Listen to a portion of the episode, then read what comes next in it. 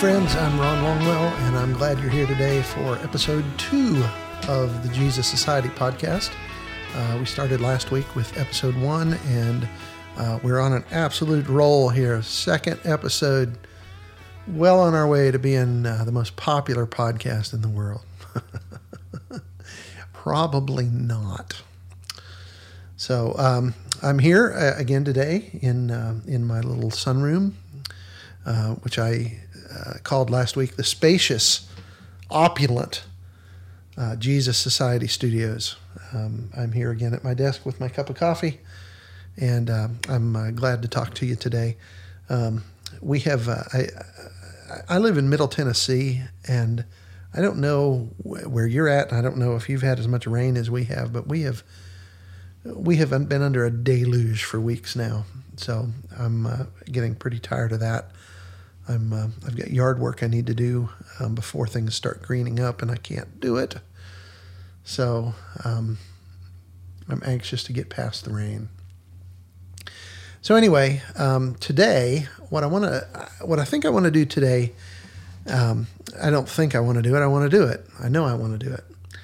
Um, I want to kind of start unpacking my understanding of the story of the Bible and the kingdom of God. This is called the Jesus Society podcast. And I said last week, this is my term for uh, the kingdom of God um, in our world.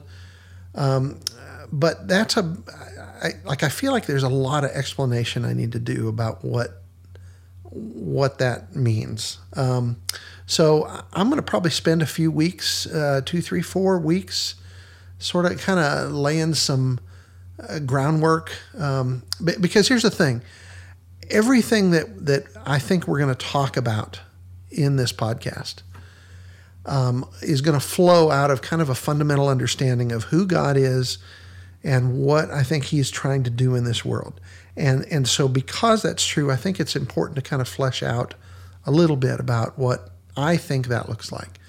So, we're going to spend a few weeks laying some theological groundwork. This is really, really, really good stuff um, that for many of you may well be something you've never heard before. Shoot, for me, it was stuff I'd never heard until, you know, three, four, five years ago.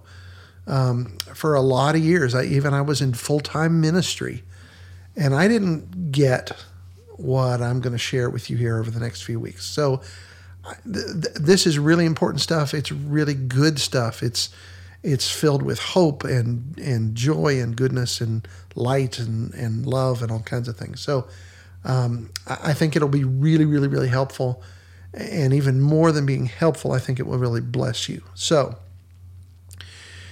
I want to start by uh, g- going back as as far as we can start. We want to c- kind of try to get a picture of the kingdom of God as it, as it existed prior to creation. So, obviously, before creation, we don't have a lot of information, right?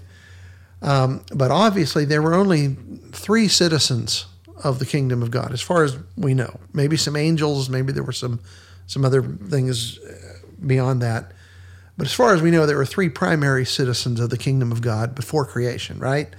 Uh, we call them the Trinity, the Godhead uh, Father, Son, and Holy Spirit. Um, now, we know again almost nothing about what things were like prior to creation. Scripture gives us precious little information on anything before creation, but there's at least one little tantalizing nugget in Jesus' prayer near the end of his life in John chapter 17 verses 21 through 26. So I'm going to I'm going to read this if you if you're in a place where you can pull your Bible out and, and read along, uh, that would be great. It would it would bless you. If you're riding in the car or doing something where you can't do that, you can just listen. I'll read it, and then I'm going to kind of pull out some some nuggets in here because I think there's I think there's some important stuff in this prayer of Jesus. So so here it is, uh, and actually I'm going to start in verse 20. So this is um, John 17, starting in verse 20. We're going to read through verse 26. So Jesus is this is his uh, one of his last prayers uh, before he goes to the cross, and he's praying to the Father, and a lot of things that are really on his heart, re- really important things, kind of come out in this prayer. And I'm just going to read a snippet of it in these verses. Jesus is praying for his followers, and he says, starting in verse 20, he says, I pray not only for these, but also for those who believe in me through their word. May they all be one, as you, Father, are in me and I am in you May they also be in us, so that the world may believe that you sent me.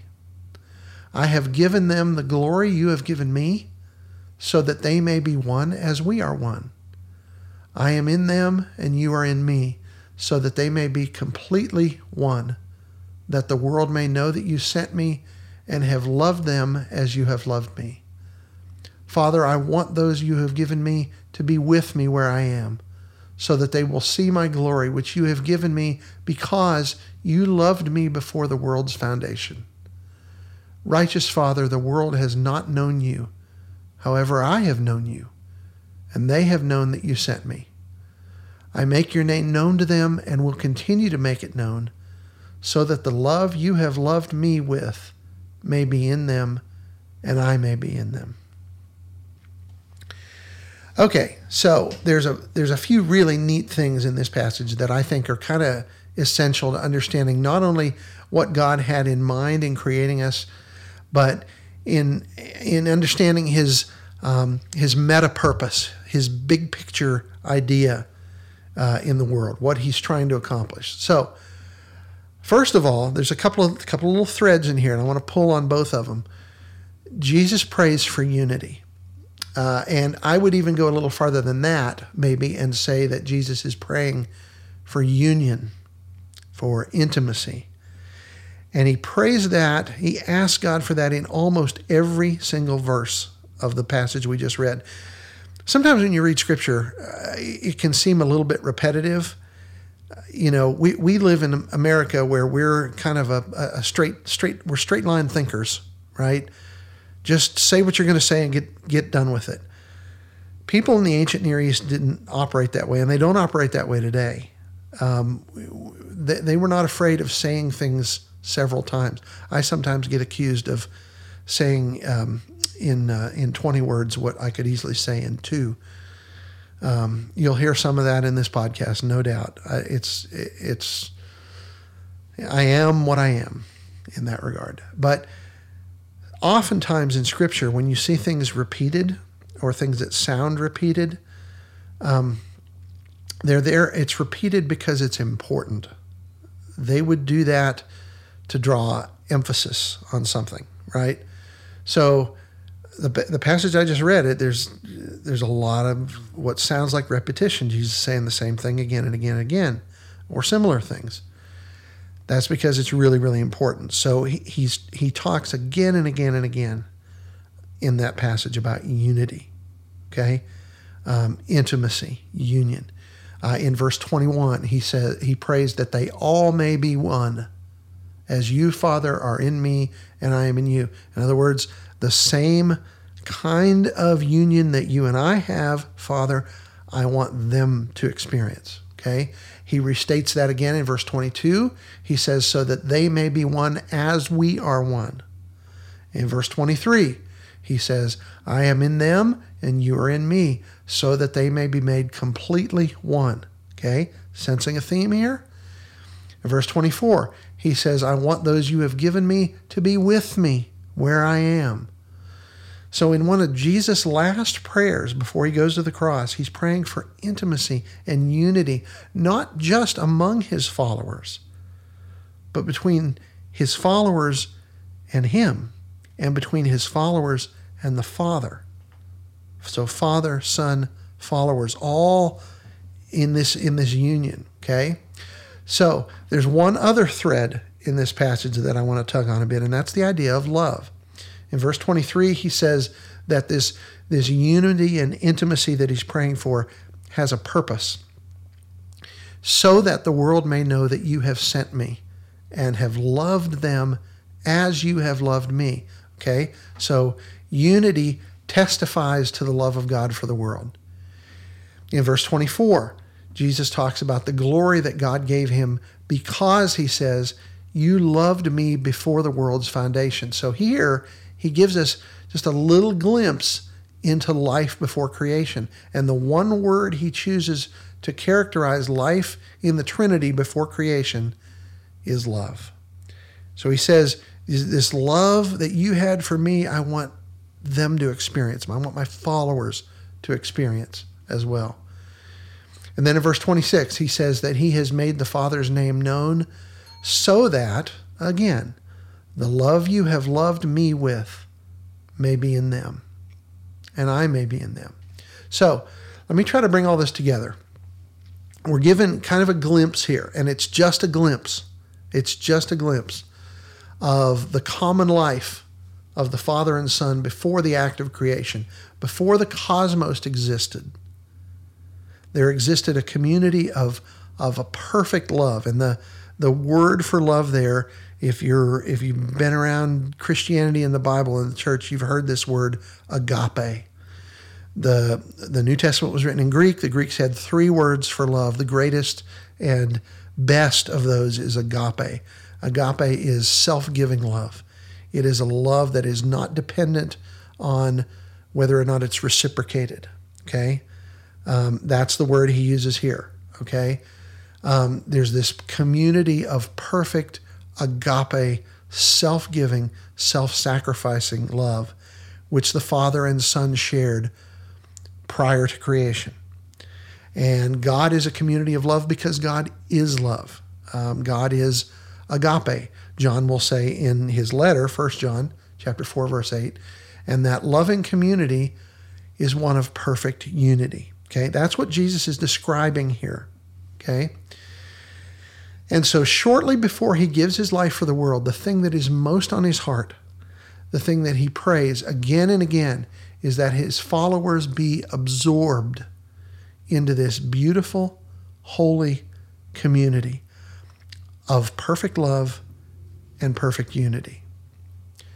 So, we might ask, what does perfect love look like? Well, that's the subject of another podcast. We'll we'll we're going to flesh that out much later. But I bet if I asked you to think about what imperfect love looks like, I bet we would all have something to say, right? Because we've we've all seen it, um, we've all experienced it. Um, my wife and I recently watched um, the, the, the Elton John movie Rocketman. Maybe you've seen it. Um, who doesn't love Elton John's music? Um, one of the one of the the premier artists of, of our time, right? Classic, classic, brilliant, brilliant songs um, from a brilliant musician. But if you if you saw that movie, and, and the reaction that I had when I saw it, it, it almost broke my heart. Here is this guy who his whole life, from the time he was a kid, just wanted to be loved. And he grew up in a very dysfunctional family. And he didn't get that from his father. He didn't get much of it from his mother, according to the way the movie portrayed it. And I believe that's probably accurate. Elton John had some, as I understand it, had some creative rights in the way the movie played out. He was executive producer or something. So he had some. So, uh, from his perspective, he the the, the guy, his whole life just just wanted somebody to love him. And the way that that came out in his life was was dysfunctional, which happens all the time, right? Um, but my heart kind of broke for the guy. You know, the the the love that he was supposed to have got from his parents, like all parents are supposed to give to their kids, he didn't get. And not only did he not get it, he got something worse, different, much a much poorer reflection of that. Well, we if if every one of us t- told our own stories, we could we could all tell stories of horror at one level or another of the people that we have encountered in our lives that had a twisted, mutated conception of love Um, it, it, we're all broken because of it. Um, we know what imperfect love looks like. We know about love that is manipulative, um, love that does seek its own, right? Paul will talk about in 1 Corinthians 13 what love looks like, right? And it's this beautiful picture of love. Um, each one of those characteristics has a flip side. And we've seen that in our world. Everywhere we look, we see it. A lot of us have experienced it.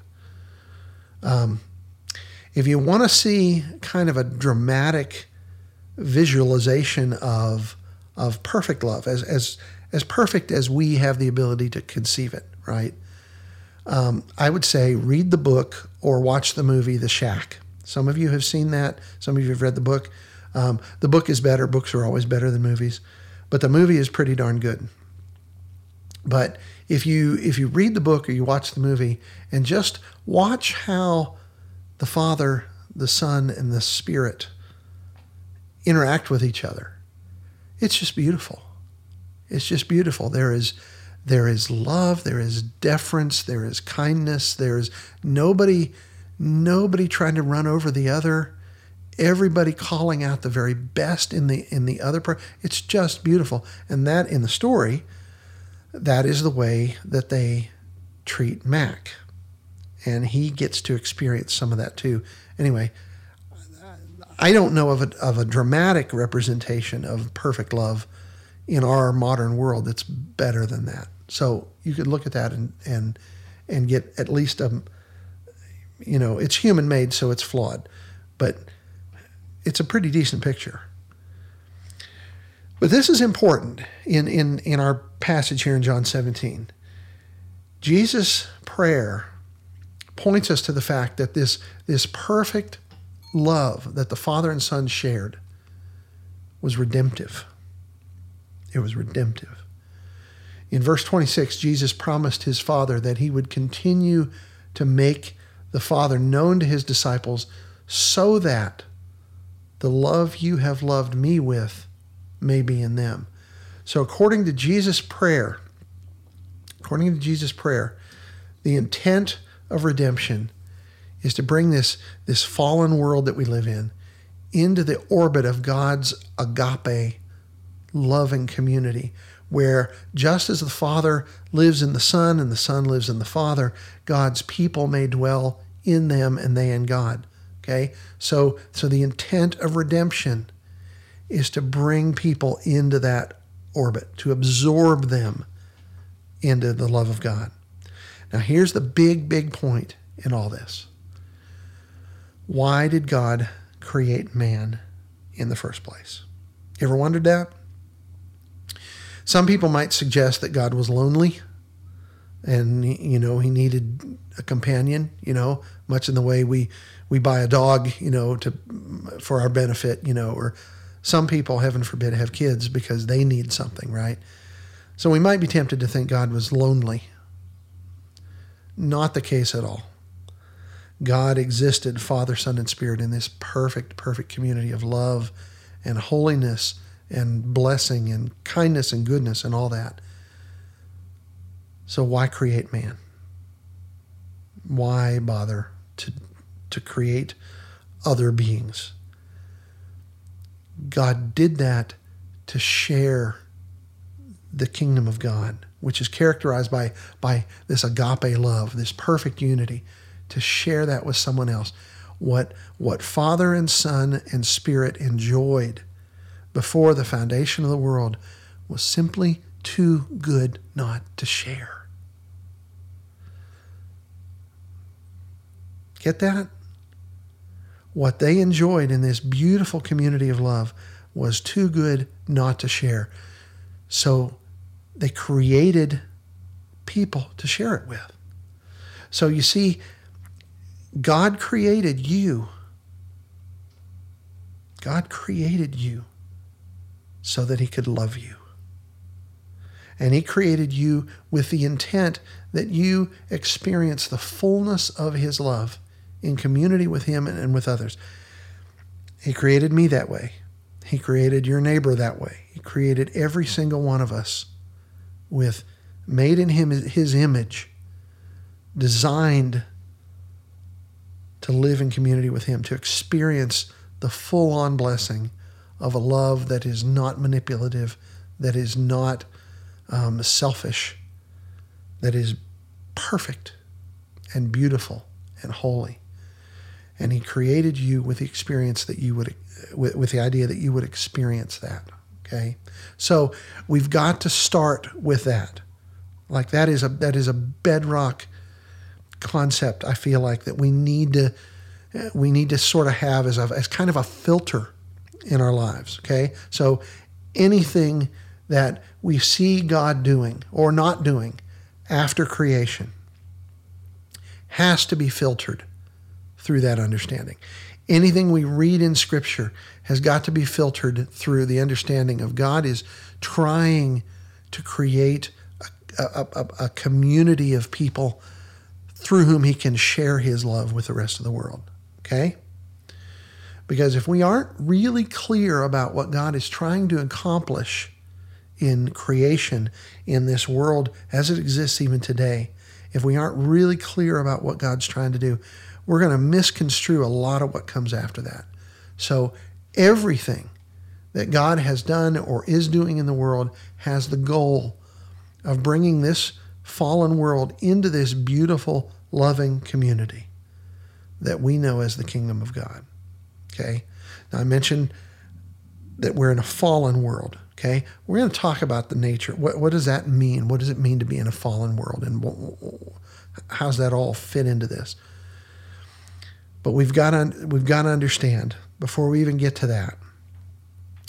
We've got to understand that everything God has done or is doing has as its goal, as its purpose, of bringing all of mankind into this beautiful, loving community. Now, that journey as we as we weave our way through scripture the story of man the story of god that's going to take a lot of twists and turns as we move through the old testament into the new um, some of the some of the high points of that we're going to flesh out a little bit in the in the weeks to come here but that is always the direction god is moving that is always his intent and again, everything we see has to be filtered through that, or we'll get grossly off course in trying to understand what's going on in this world. Okay? God created you and me so that He could love us, so that He could share His life with us, so that He could be part of us and we could be part of Him. And with that, I want to thank you for joining us today. We plan to produce a new episode again once a week, every week. So I hope you'll subscribe. Um, as far as I know, we are now live on iTunes and um, Stitcher and Google Play. And I think iHeartRadio, if it's not there, if it's not yet on iHeart, it, it will get there. I'm still waiting for approval, I think, from them. Uh, Spotify, we're, we're, we're live on. So pretty much all the big places where people get podcasts, we're, we're there already. So please, please subscribe. And uh, we'd appreciate it if you tell others about the podcast. If you enjoy the show, please rate and review us on iTunes or Stitcher or wherever you get your podcast, any of those places. Thanks for listening. And I hope you'll be back. And remember, you are greatly loved.